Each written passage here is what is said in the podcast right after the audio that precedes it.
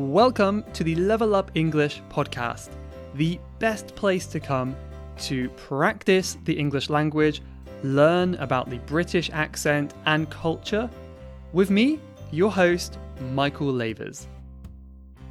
Hello, English learners. Welcome back to the Level Up English podcast, the place to level up and improve your English. From me, or with me, a random British guy who likes talking about English, and hopefully I can teach you something too. So thank you for being here. I've got another audio question today from Sheena, which we will get to in just a second. I know sometimes I do tend to talk a little bit fast, maybe, if I get a bit ranty, and I know my guests often talk very fast and have varying accents as well.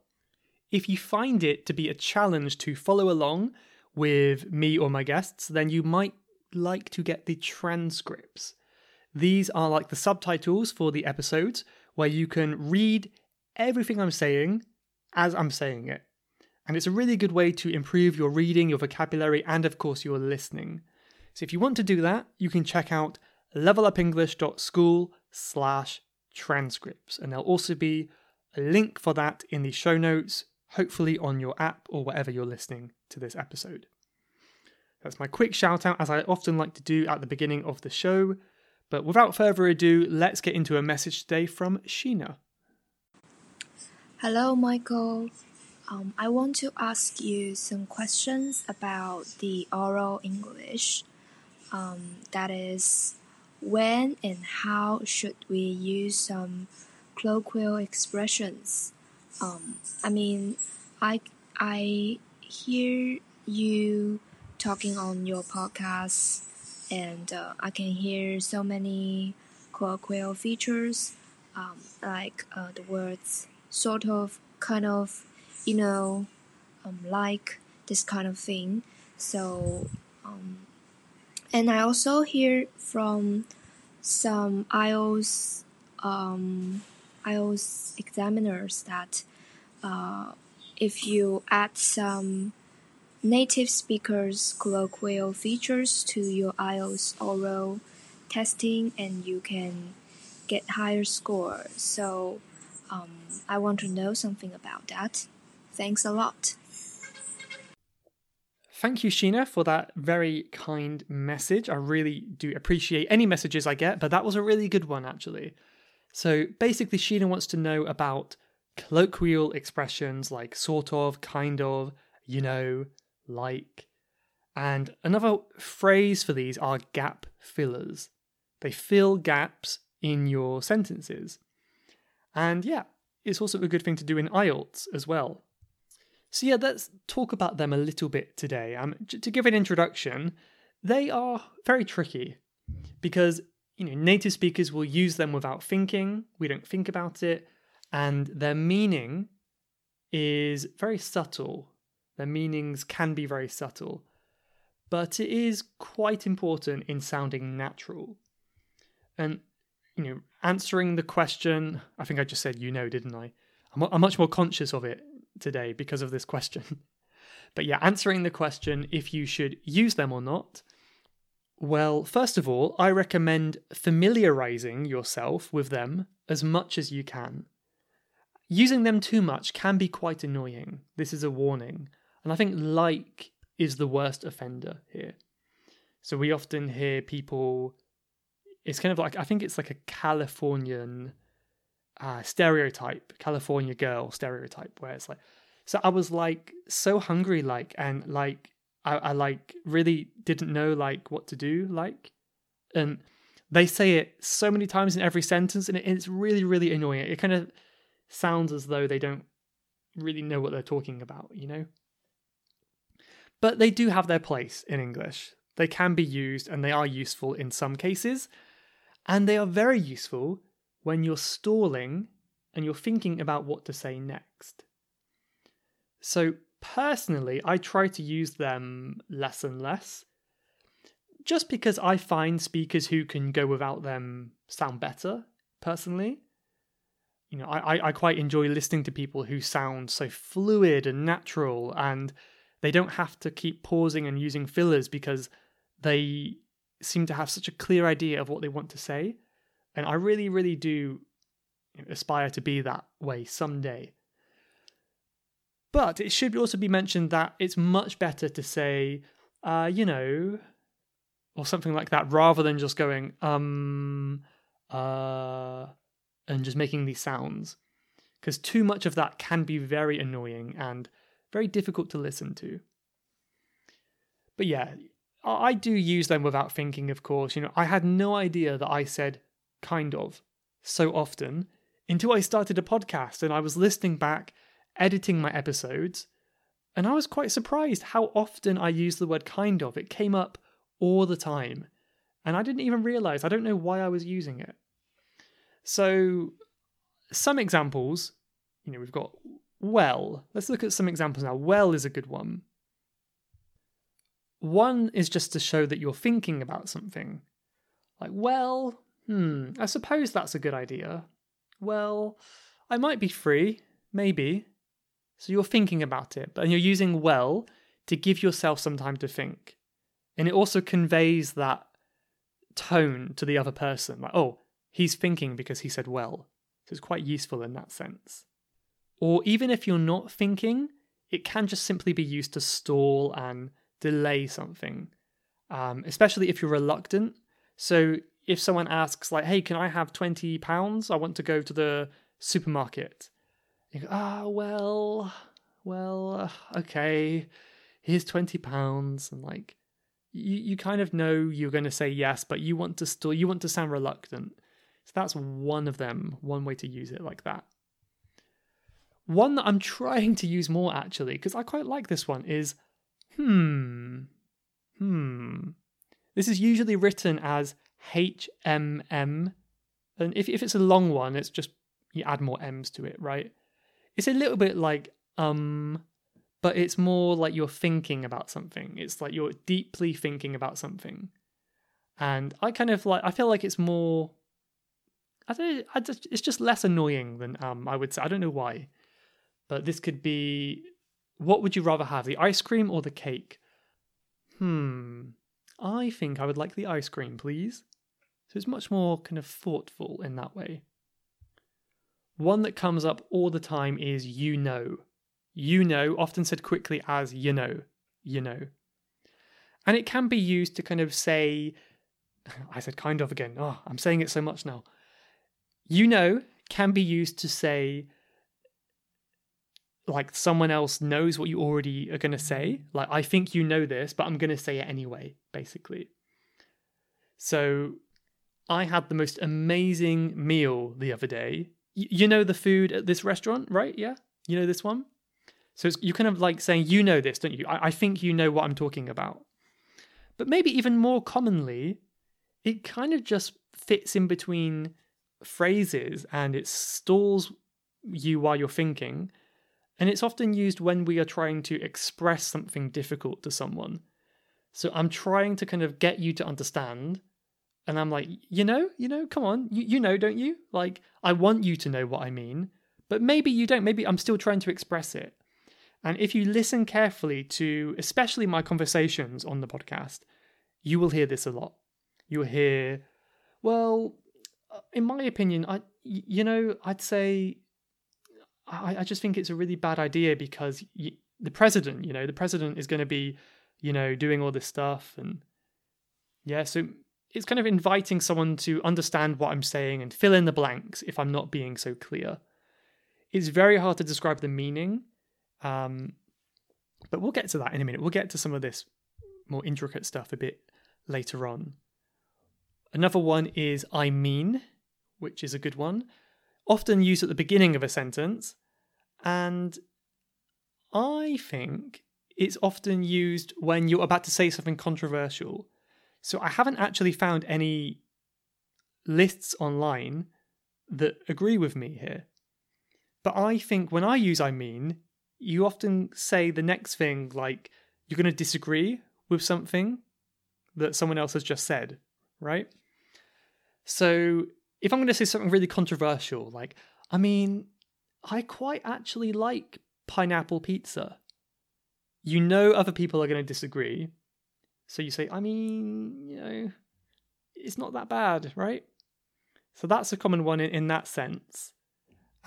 It can just be used to clarify what you mean. If you want to say something in other words, you can also say, I mean, at the beginning, right? We've got many, many more, like, I guess, or I suppose. You know, of course, that just shows that you're not exactly sure about something. Like, I guess it means this, I suppose so. You know, you're not 100% sure, you're just thinking out loud, perhaps. Maybe one more we can talk about, because I mentioned it before, is the word like. Like is often used for exaggerations, especially when something isn't exactly as you said. Usually it's lower than what you said. So I could say, there was like 100 monsters attacking the guy in the movie. I said, like 100 monsters. Really, that means there were, 50. I'm exaggerating to make the story more, more interesting. And the other one is, as I said at the beginning, is just to give yourself time to think. And that's like, I was like, totally scared and like, really didn't know what to do. Like, it doesn't really have any meaning. It just gives you some time to think about what you're going to say next. But again, I would recommend avoiding that as a habit. That's not so good. Okay. If you want to see more of them, there are huge lists online. If you just Google gap fillers, or whatever your search engine is, gap fillers English, you get a long list of them. That'd be much more interesting than seeing me talk about it on a podcast. But yeah, for IELTS as well. So Sheena also mentioned the IELTS exam. I think it can be really, really useful for IELTS. And I'll give you an example of what I mean. So how does this sentence sound? Well, it all started a few years ago, when I was sort of helping my mum do the dishes, and it was like, really nice day, Sounds quite natural, doesn't it? It sounds quite fluent and coherent. Coherence is one of the marking criteria for the IELTS exam. So it sounds really coherent and the flow is quite nice. Conversely, how does this sound? It all started a few years ago. When I was helping my mum do the dishes, and it was a really nice day. How does that sound? I said the exact same sentence, just without the gap fillers, and I said instead. And it sounded much less coherent. That's definitely not the speech of a fluent, coherent person. So yes, for IELTS, it can be really useful, and I do recommend trying to use them as much as you can. So in short, it's good to use them. It's a good idea if you can, but don't go overboard and use too many. I would suggest trying to focus on one at a time and make sure you know how to use it properly, rather than focusing on all of them and using too many at once, because you'll end up sounding unnatural. If you cannot use it in the right way, it will just sound weird. When you gain more confidence speaking English, these are really high advanced levels, you might be able to move away from using so many fillers and speak more kind of assertively and, let's say, coherently. But keep in mind that many native speakers can't do this either, so that's kind of a long-term goal, perhaps. But for now, I think it's a good idea to learn some of them. Regarding how to learn them, I don't have any great tips because I struggle with this myself. But as I said, I suggest picking one of them, hearing how it's used in different contexts. Yeah? And a really good website for this is called YouGlish. It's like a combination of YouTube and English. YouGlish.com. And if you go to that website, you can search for the gap filler that you want to use, and it will show you an example of that gap filler in many, hopefully, YouTube videos. So I just tried this with and it came with, how many zeros is that? 1, 2, 3, 4, 5. It came with 1.5 million videos. There's a lot there. So you get to hear like real life examples of how these are used in speech, in natural speech, from all over YouTube. And it's such a great tool, so I recommend trying that. Once you are familiar with the usage of your filler and the meaning, try to use it in a conversation. You can challenge yourself to use it 5 times in one chat, for example. Keep repeating this with different common ones, and I'd say that should be a good way to practice them. So you have one chat with someone, maybe your teacher, your friend. You say, okay, I'm going to use "you know" 5 times and see if you can do it naturally. That would be a good practice. And once you feel like you've kind of got used to it, you've got the hang of it, you can move on to a new one and try that. That's kind of my method for using more fillers.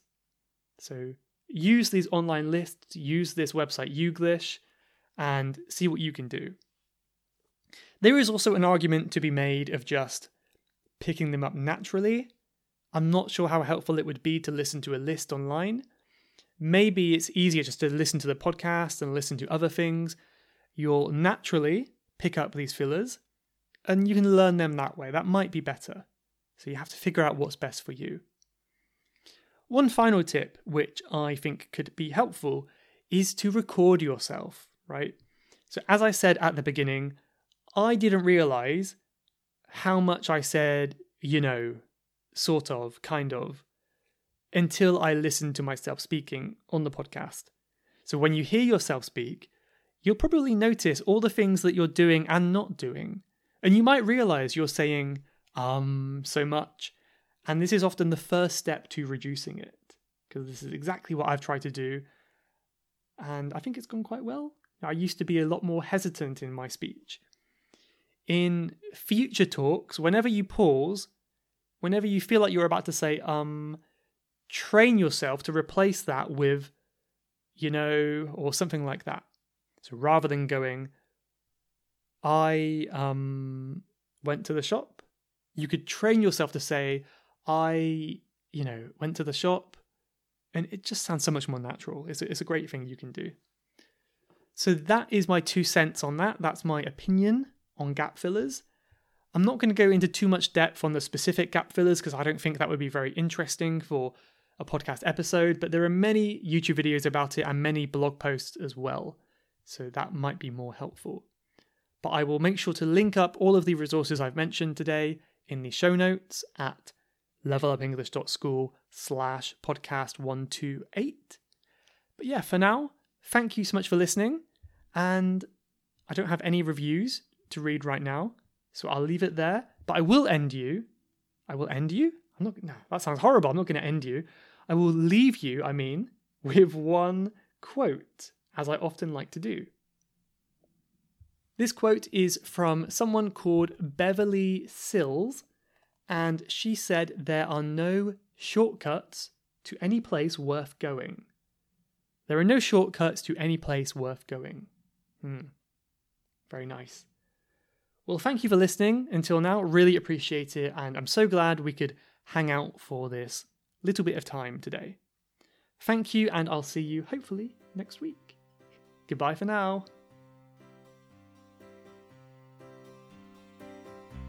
You have been listening to the Level Up English podcast. If you would like to leave a question to be answered on a future episode, then please go to levelupenglish.school/podcast. That's levelupenglish.school/podcast. And I'll answer your question on a future episode. Thanks for listening.